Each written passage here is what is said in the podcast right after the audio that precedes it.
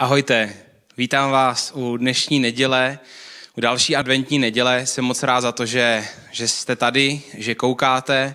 Dneska začínáme tady tuhle tu sérii, která se jmenuje Vzhůru nohama.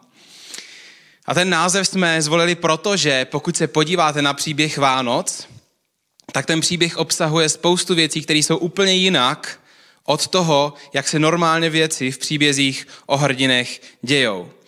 Je tam krásně vidět, že hrdiny hrají ve vánočním příběhu naprosto bezvýznamní lidé a dějou se tam věci tak, jak se normálně nikdy nedějou. Naše doba je strašně zaměřená na to, jak věci vypadají. A nejenom věci, ale i lidi. Když chceme něco vědět o člověku, který je naživu, tak spousta z nás si jako první otevře jeho Instagram. Často, když taky zadáte do Google jméno člověka, tak vám to jako první odkaz možná vyhodí Wikipedii, ale možná taky Instagram. Problém je, že na Instagramu se o člověku nedozvíte to, jaký opravdu je, ale dozvíte se o něm nebo uvidíte to, co on chce, abyste o něm věděli. Naše společnost vyzdvihuje, oceňuje úspěch, pak ho taky někdy závidí, ale potom někdy jindy. Na jedné straně oceňujeme strašně to, jak věci vypadají a na druhé straně dokážeme zavírat oči, pokud se nám něco nelíbí. Pokud něco zrovna vidět nechceme, dokážeme zavírat oči před chudobou a před nespravedlností. Myslím si, že tohle je jeden z velkých takových eh, výzev pro naší generaci, pro naši západní společnost, abychom se nesnažili si malovat svět takový, jaký bychom ho chtěli vidět, ale abychom byli schopni mít otevření oči především. Nedávno jsem, jsem četl článek na uh, anglickém Guardianu a tam psali, že mezi 15. a 19. stoletím, což je 500 let, takže věci spočítali, že bylo prodáno do otroctví asi 13 milionů lidí. A odhadli byste, kolik dneska lidí žije v novodobém otroctví? Je to 40 milionů. Je to skoro čtyřikrát víc než za 500 let v minulosti. Z těch 40 milionů je 10 milionů dětí. 5 milionů lidí na naší planetě žije v nuceném sexuálním otroctví. A z těch 40 milionů je 71% žen. A o tomhle to možná neuslyšíte moc často a na Instagramu to neuvidíte, protože to není pěkné. My máme tendenci se někdy dívat jenom na to, na co se nám zrovna dívat chce. A vidět věci tak, z toho úhlu, jak se nám to líbí. Ten svět, ve kterém žijeme, tak má prostě rád pěkné obrázky. A Vánoce jsou toho součástí taky. Dneska, když se řekne Vánoce, tak si představíme koledy, ozdobený stromeček, kapra.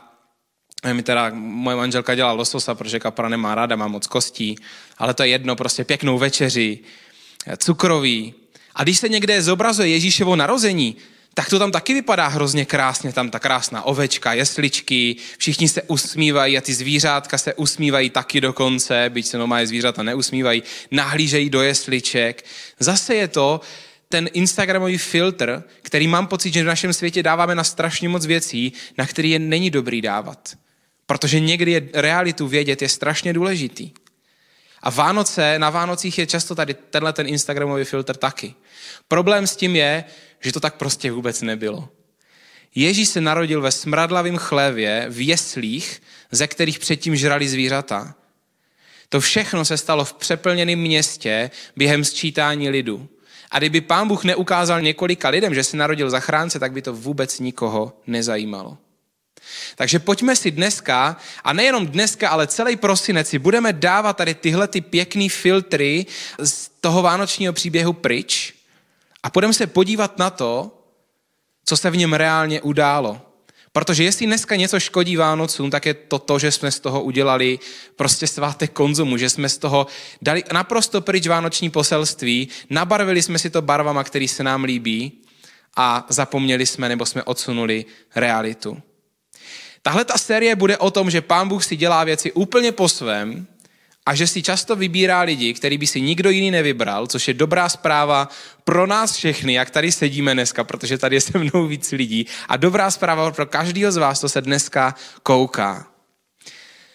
A tohle, to, že pán Bůh si vybírá eh, naprosto nepravděpodobný lidi, platí naprosto skvěle i pro našeho dnešního hrdinu, a to je Ježíšova matka Marie. A jsem si jistý, že se dneska od ní dozvíte věci, které jste o ní nevěděli. Marie je ten nejméně pravděpodobný hrdina ze všech. A za chvíli si o tom něco řekneme. Půjdeme si teďka přečíst text z Bible, z Lukášova Evangelia, kde se píše o tom, jak anděl navštívil Marii. Bude to docela dlouhá pasáž, tak poslouchejte. Lukášovo evangelium, první kapitola, 26. až 38. verš, budu číst z volného překladu slovo na cestu. Píše se tam. Asi půl roku po Zachariášově vidění poslal Bůh anděla Gabriela do galilejského městečka Nazaretu k dívce jménem Marie. Byla snoubenkou Josefa, který pocházel z Davidova královského rodu. Andělí oslovil. Blahopřeji ti, Marie. Bůh ze všech žen vyvolil právě tebe k velikému úkolu. Jeho slova ji znepokojila a nechápala jejich smysl. Posel pokračoval. Neboj se, Marie, Bůh ti chce nevýdaně požehnat. Narodí se ti syn a dáš mu jméno Ježíš. V závorce Bůh vysvobozuje. Nebude to obyčejný člověk, ale právě bude nazýván syn nejvyššího. Usedne na trůn Davidův a bude nejen vládce Izraele, ale založí království, které nikdy neskončí. Marie namítla, jak se mi může narodit dítě? Vždyť nežijí s mužem. Andělí řekl, sám stvořitel na tebe projeví svou moc. Duch svatý to způsobí a tak tvé dítě bude svatý boží syn. U Boha není nic nemožného. Vždyť i tvá příbuzná Alžběta po celý život neplodná bude mít ve svém stáří syna. Již za tři měsíce se jí narodí. Marie na to řekla, chci přijmout, co mi Bůh ukládá, ať se tady stane, jak si řekl. Pak anděl odešel. Na tomhle příběhu je velmi zajímavých několik věcí. Máme tendenci někdy ho možná, když čtete Bibli, tak ho přeskakovat, protože si říkáme, jsou Vánoce, to známe. Ale je tam strašně moc zajímavých věcí. Za prvé, v Bibli v Nové smlouvě není moc zmínek o tom, že by někoho navštívil anděl. Předpokládám, že vám se to taky ještě nestalo, mně taky ještě ne. Za druhé, možná ještě zajímavější než anděl v příběhu je to, koho vlastně ten anděl navštívil. Marie je tam možná ještě zajímavější než ta anděl, protože Marie je z lidského pohledu fakt ten poslední člověk, který by měl být vybraný jako hrdina. Marie je několikrát v Biblii nazývána jako pana a kromě toho jasného významu, který to má eh, a o čem tam i ona sama mluví, tak co slovo v originále znamená označení pro dívku mezi 12. a 14. rokem. Marii bylo 12 až 14 let. Marie nebyla žena, byla to holčička. A zároveň je taky strašně zajímavý místo, kde se to všechno stalo. A to je Nazaret. Nazaret byla tehdy naprosto bezvýznamná vesnice na okraji židovského území, takový pozapomenutý území. Žilo tam tehdy něco pravděpodobně méně než 2000 lidí. To místo bylo naprosto stranou všeho důležitého a Marie byla z lidského pohledu naprosto bezvýznamná. Tehdy bylo pro ženy velmi těžké se dostat ke vzdělání, takže pravděpodobně, že Marie neuměla číst, psát a, a ve 12 až 14 letech prostě žila stranou zájmu úplně všech. Přesto si ji ale pán Bůh všiml. A je to poznat už na způsobu, který mi anděl oslovil. V překladu, který jsem četl, tak to není úplně zdůrazněný, ale anděli oslovil jako někoho důležitého. V jiných překladech to budete vidět, pokud si to přečtete. A tehdy se pozdravy volili podle společenského postavení. A Maria neměla žádný společenský postavení. A anděl ji osloví oslovením, pozdravem, který znamená, který naznačuje, že Marie je velmi důležitá. A to je strašně důležitý, protože vám chci říct, že pán Bůh naprosto kašle na to, jaký máte postavení ve společnosti. On se takhle na nás vůbec nedívá. On nás nevidí skrze Instagramové filtry, on nás nevidí skrz to, jak se na nás dívají druzí lidi. Jemu je to prostě úplně jedno. Jemu je to naprosto jedno. Právě proto, když my říkáme Bohu, bože, prostě jako se mnou už to nemá smysl a že se mnou furt máš trpělivost, my to všechno vidíme pořád skrze naše hlediska, skrze naše filtry. Jenže boží filtr je prostě úplně jiný. Pána Boha vůbec nezajímá, jestli se o vás jako o lidi, kolik se o vás zajímá lidí, jak vypadáte, prostě co se vám teďka podařilo. Jemu je to v podstatě jedno. A to je skvělá zpráva pro nás, pro všechny. Pán Bůh se na nás dívá jako na unikát. Pro Pána Boha každý z nás má příběh, má hodnotu a má budoucnost, tak jak to říkáme v City Houseu. Ono to, že, že se zachránce Mesiáš narodí z Pany, ono už to bylo předpovězený ve staré smlouvě. A je pravděpodobný, že Marie o tom nějaký povědomí měla o tom proroctví, protože žila v židovské kultuře. Ale z toho, jak reagovala, je naprosto jasně vidět, jak byla překvapená, jak to nečekala. A nejde se jí divit, protože když se narodíte jako chudej člověk na zapadlém místě, tak ta šance, že se z toho dostanete ven, prostě není velká. A proto je vánoční příběh takovou skvělou zprávou pro každého z nás, kdo si teďka připadá trošku méně důležitý, než by si přál. A myslím si, že tenhle ten pocit v karanténě má docela dost lidí. Cítíme se vysátí, připadáme si stranou všeho důležitého. Možná si připadáme trochu sami. Možná si připadáme, že někdo z nás, že, že nevypadáme podle nějakého filtru, který lidi oceňují. Možná si říkáte, není na mě nic výjimečného. Nezajímám tolik lidí, kolik bych chtěl. Pána Boha ještě jednou nezajímají žádný Instagramový filtry, nezajímá ho lidský úspěch nebo neúspěch. Pána Boha zajímá něco úplně jiného a to je naše srdce a to, co je v něm. Pro některé lidi je to dobrá zpráva, pro některé lidi možná neúplně tak dobrá, protože pokud svůj život založíme jenom na, na tom, jak vypadáme, na tom, co umíme, tak se strašně moc míjíme s tím, co je strašně drahocený na božím srdci. Protože se mu pak často snažíme dokázat něco, co prostě pro něho není důležitý, anebo máme pocit, že vlastně nic nepotřebujeme a, a máme trochu nos nahoře. Pán Bůh vidí to, čeho si lidi nevšimnou a to je na něm strašně dobrý. A tady se dostáváme k tomu, že musel být důvod, proč si Bůh jako matku pro božího syna vybral právě Marii. Marie byla obyčejný člověk. Proč Marie teda? O Marii se toho v Biblii nepíše moc, ale hodně toho o ní vypovídá to málo, co tam o ní napsané je. A hodně o ní vypovídá ta její reakce na andělova slova. Ona říkala, chci přijmout, co mi Bůh ukládá, ať se tedy stane, jak si řekl. A možná si říkáte, že to je jako docela styl, teda otěhotnět bez muže, porodit zachránce světa, že to jako není úplně tak špatný jako scénář a že není úplně tak těžký s tím souhlasit. Možná si taky říkáte, že to je jako, když tam byl ten anděl, tak co mu tak asi jako měla říct, že jo? Měla mu říct, ne, hele, promiň, kámo, já jsem ještě mladá, ještě se mi nechce, ještě tady musím tohleto dodělat. Jenomže tady se ten příběh zamotává, protože my tolik neznáme dneska židovský pozadí toho příběhu, tak já vám o něm něco povím. V té době se tam píše, že Marie byla zasnoubená Josefovi. A tehdy bylo zasnoubení mnohem důležitější věcí. Dneska jde zrušit zasnoubení v celku jednoduše. Tehdy zasnoubení bylo na úrovni sňatku. To znamená, že ze zasnoubení, prostě pokud jste ho chtěli zrušit, tak jste se museli reálně rozvést. To zasnoubení bylo velmi důležitý, trvalo asi rok a bylo na rovině manželství.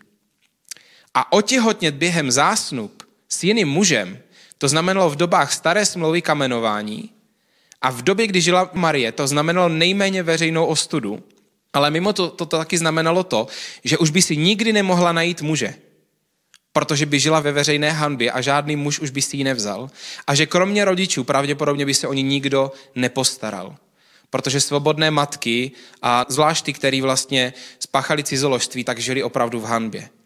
Takže Marie ne, že jako souhlasila s andělem jenom a že to jako bylo přece jasný, Marie brutálně riskovala celý svůj život, když se rozhodla ve svých 12 až 14 letech, že na sebe tohleto poslání být Ježíšovou matkou vezme. Ona riskovala život v ústraní, v chudobě a na naprostém okraji riskovala to, že zůstane absolutně sama.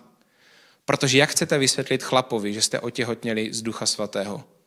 To není úplně nejlepší zdůvodnění, pokud uh, pokud, pokud eh, žena je těhotná a ví, že to není s tím mužem, který mu patří. Um, 12 až 14 let. Jakou musela mít odvahu a jak dostupná musela být pro Boha a jeho záměry. Jak moc otevřený musela mít srdce ve 12 až 14 letech. Vzpomeňte si na to, když vám bylo 12. a to je moje dnešní poselství. Že když jste jenom obyčejně dostupní pro Boha, tak nikdy nevíte, co dobrého se může stát. Nikdy nevíte, co dobrého se může stát. A skvělá zpráva je, že dostupný může být každý z nás. Protože být dostupný znamená nabídnout Pánu Bohu to, co máme, ne to, co nemáme. Možná máte pocit, že toho máte málo, přesto ta dostupnost znamená, že to málo prostě řeknete, bože, můžeš to mít, jestli chceš. Dávám ti to k dispozici, dávám ti sebe k dispozici. Být dostupný, tohle to může udělat každý z nás. A já si pamatuju několik momentů v životě, kdy jsem stál a z největší upřímností, co jsem dokázal, tak jsem Bohu říkal, Bože, jsem tu pro tebe. Pověř mě, čím jenom chceš, jsem ti k dispozici. A poslední takový silný moment, kdy jsem fakt vnímal, že to, vnímal jsem každou buňkou svého těla, že to pán Bůh slyší, to bylo asi rok před založením City Houseu, kdy jsme ještě neměli vůbec nic.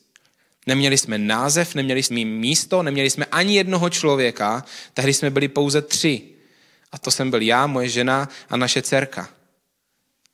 To byl začátek City Houseu. Nikdo z dnešního City Houseu o tom nevěděl, ještě ani Čenza. A pán Bůh v těchto těch momentech slyší. Pán Bůh slyší každý vaše slovo. Slyší každou vaši myšlenku. Vidí každou vaši myšlenku. Slyší každou jednu modlitbu. A nic z toho, co jste s dobrým postojem řekli nebo udělali kdykoliv ve svém životě, není zapomenutý před ním. Není, protože pán Bůh nemá stejný filtr jako ostatní.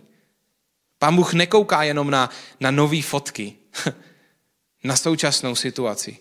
Pán Bůh vidí celý náš život od začátku. Ani jedno slovo před ním nepadne na zem.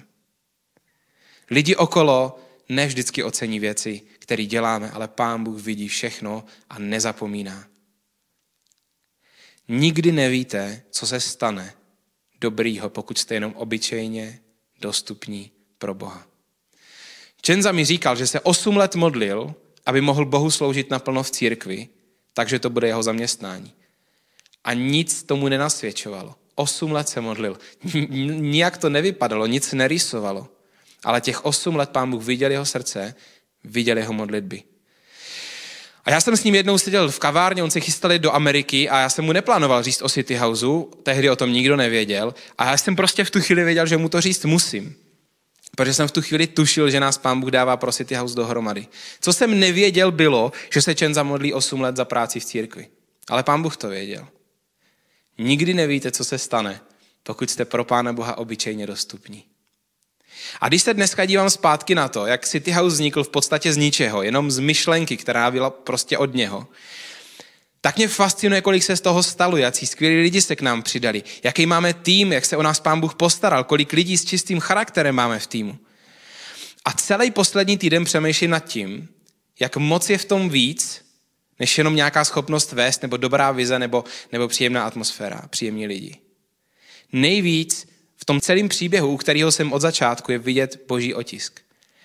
A já jsem si uvědomil, že sám sebe, a celý ten týden nad tím přemýšlím, sám sebe vnímám od začátku City House spíš jako takovou figurku na šachovnici, než jako nějakého hlavního vedoucího. Je mnohem lepší být dostupný pro Boha a třeba toho neumět tolik, než být expert, který všechno ví a už má na všechno plán, což my někdy hrozně dobře víme, jak by se věci měly stát. Být aktivně dostupný je lepší, než sedět na zadku a svatě nedělat nic. Být dostupný není pasivní věc, je to aktivní věc. Být dostupný znamená být aktivní, ochotný, otevřený, pomoct. Znamená to mít otevřené oči, otevřené ruce.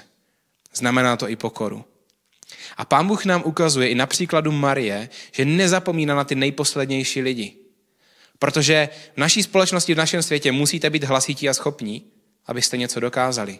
S Pánem Bohem nemusíte být ani hlasití a ani si nepotřebujete připadat schopně. Pán Bůh nám ukazuje, že si nepovolává kvalifikované lidi, ale že kvalifikuje povolané. Kvalifikuje ty, které povolává. Na základě srdce. Pak jim pomůže udělat to, co mají udělat. Dneska chci říct každému z vás, že nehledě na to, jak se dneska cítíte, Pán Bůh vás vidí. Pán Bůh tě dneska vidí. Vidí tě úplně se vším, s každou tvojí myšlenkou, s každou modlitbou, s každou malou věcí, kterou si někdy pro někoho udělal a nikdo to neviděl a nikdo o tom dneska neví. Pán Bůh to ví. Pán Bůh to ví. A vidí tě dneska, vidí tě jinýma očima, než tě vidí lidi okolo. Protože jsou mu úplně ukradený jaký máš fotky, je mu úplně ukradený, kolik lidí tě sleduje, je mi úplně ukradený, jak schopný jsi v práci, on tě prostě vidí skrze jiný filtr, skrze ten svůj filtr. A je dneska hrozně důležité, aby jsme ten jeho filtr přijali do svého života. Aby jsme to neodstrčili od sebe dál a netrvali si na tom, jak my jsme zvyklí se na sebe dívat, jak my jsme zvyklí se dívat na druhý lidi. Vánoce jsou i o tom přijmout boží filtr do našeho života. Ten celý příběh je o tom, jak se Pán Bůh dívá na lidi. Ten celý příběh je o tom, že, že přišel zachránce světa, aby z nás udělal někoho jiného. A přišel nám říct, já v tebe vidím něco jiného, já v tobě vidím něco víc. Pán Bůh vidí, že pokud jsi pro něho dostupný, tak ten postoj je něco, co bude strašně důležitý ve tvém příběhu. A Pán Bůh tě nenechá nikdy stát na tom místě, kde stojíš, pokud jsi dostupný. Ale má pro tebe něco dalšího, něco skvělého. Možná jsi teďka po skončeném vztahu, možná tě někdo zradil, možná tě někdo opustil, možná si připadáš sám, možná nezvládáš karanténu, stejně tak jako x dalších lidí. Možná ti chybí lidi, možná máš pocit, že něco v tobě se změnilo, že ani nevíš, jakým člověkem jsi byl před karanténou. Máš pocit, že prostě jsi jiný člověk, že to v tobě fakt něco negativního nechalo. Možná máš pocit, že jsi několik posledních pár měsíců zmrzl, že se z tebe stal prostě někdo jakoby jiný. To všechno může být pravda ale nemusí to být naše finální destinace. Dneska máš možnost říct Pánu Bohu, Bože, jsem pro tebe dostupný, stejně tak jako Marie, a přijímám tvůj filtr, kterým se na mě díváš. A věřím mu.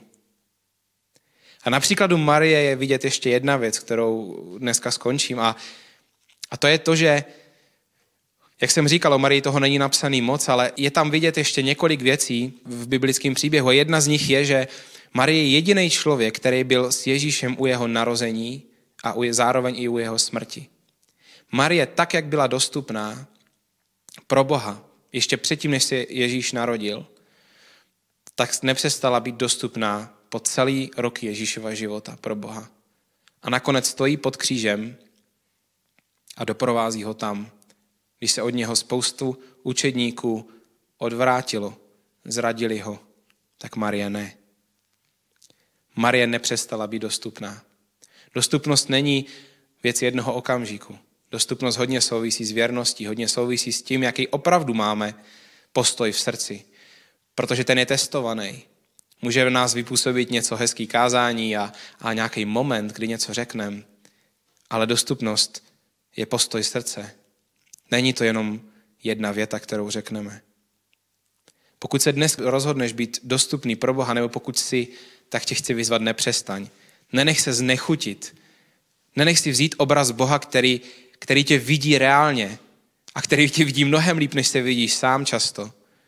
Který dokáže vidět i to, co ostatní nevidí.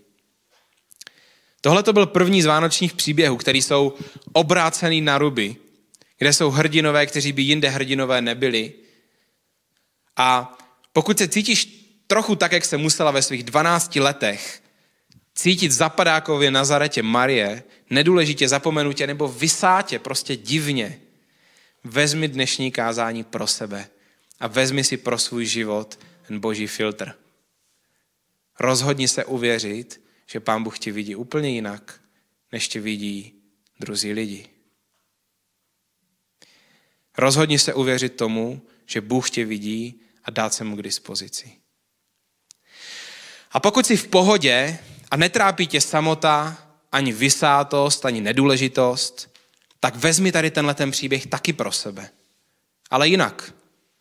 Rozhodni se dneska přijmout ten boží filtr, ten pohled jiný na lidi okolo sebe. Rozhodni se dneska vidět lidi okolo sebe, tak jak je vidí Bůh. Hezká obecná myšlenka, že? A už to, o tom trochu mluvil Ondra Šturc nedávno. OK, tak jedna praktická výzva, nebo možná dvě. Pokud máš Instagram, chodíš na něho často, zkus ho dneska nezapínat, pokud nemusíš. Zkus dneska vypustit tady tenhle ten povrchní pohled na svět okolo. Zkus dneska nedávat moc šanci hezkým obrázkům a zkus se dneska zamyslet nad někým ze svého okolí, koho si vážíš na základě toho, co možná lidi můžou přehlížet. A zkus mu dneska poslat zprávu, kde mu to řekneš kde mu řekneš to dobrý, co jsi o něm vždycky myslel a kde ho tím pozbudíš. Každýho, kdo je součástí City Houseu a kouká na tohleto video nebo poslouchá tenhle ten podcast, prosím, abyste takovouhle zprávu dneska jednomu člověku, anebo víc lidem klidně, ale minimálně jednomu poslali. A ti z vás, kteří nejste součástí City Houseu, tak A můžete samozřejmě taky, ale pro ty, kteří jsou, kteří jsou naši, tak bych byl moc rád, aby každý z vás to dneska udělal. Dovolte mi se nakonec modlit. Pane Ježíši, já ti moc děkuji za to, že, že vánoční příběh je mnohem hlubší, než se někdy nám na první pohled může zdát. Děkuji ti, Bože, za to, že je vidět, že si nevybíráš na základě filtru, který možná podle kterých bychom vybírali i my, že, že ti je úplně jedno, pane Bože, věci, který, který, na který my klademe hrozně velkou důležitost. Že fakt vidíš naše srdce, pane, že žádný člověk před tebou nemá žádnou nevýhodu, protože jsi nás všechny stvořil a to, co máme, tak věřím, že máme od tebe. A nic tě nepřekvapí a nic tě neohromí, pane Bože, to, co ohromí druhý lidi, protože jsi nad náma, protože jsi větší. Děkuji ti, Bože, že i přesto, jak jsi velký, takže že se na nás díváš očima lásky, očima přijetí, očima odpuštění, pane. Děkuji ti za to, Bože, že vidíš ty nejposlednější z nás, že vidíš každýho z nás a víš přesně, co teďka prožíváme, víš přesně, co jsme kdy řekli, udělali, pane. A nic před tebou není zapomenutý. Děkuji ti, že nic dobrýho není zapomenutý, pane Bože, a díky za to, že pokud tě následujeme, tak i ty zlé věci, co jsme udělali, pane Bože, tak naopak můžou být před tebou smazaný. Děkuji ti za to, že nás vidíš očima lásky, pane. A prosím tě, aby každý z nás mohl přijmout ten tvůj filtr, ten tvůj pohled do svého života. Aby jsme se tak mohli dívat sami na sebe, aby jsme se tak mohli dívat i na druhý lidi. Pomoz nám v tom, pane. Amen.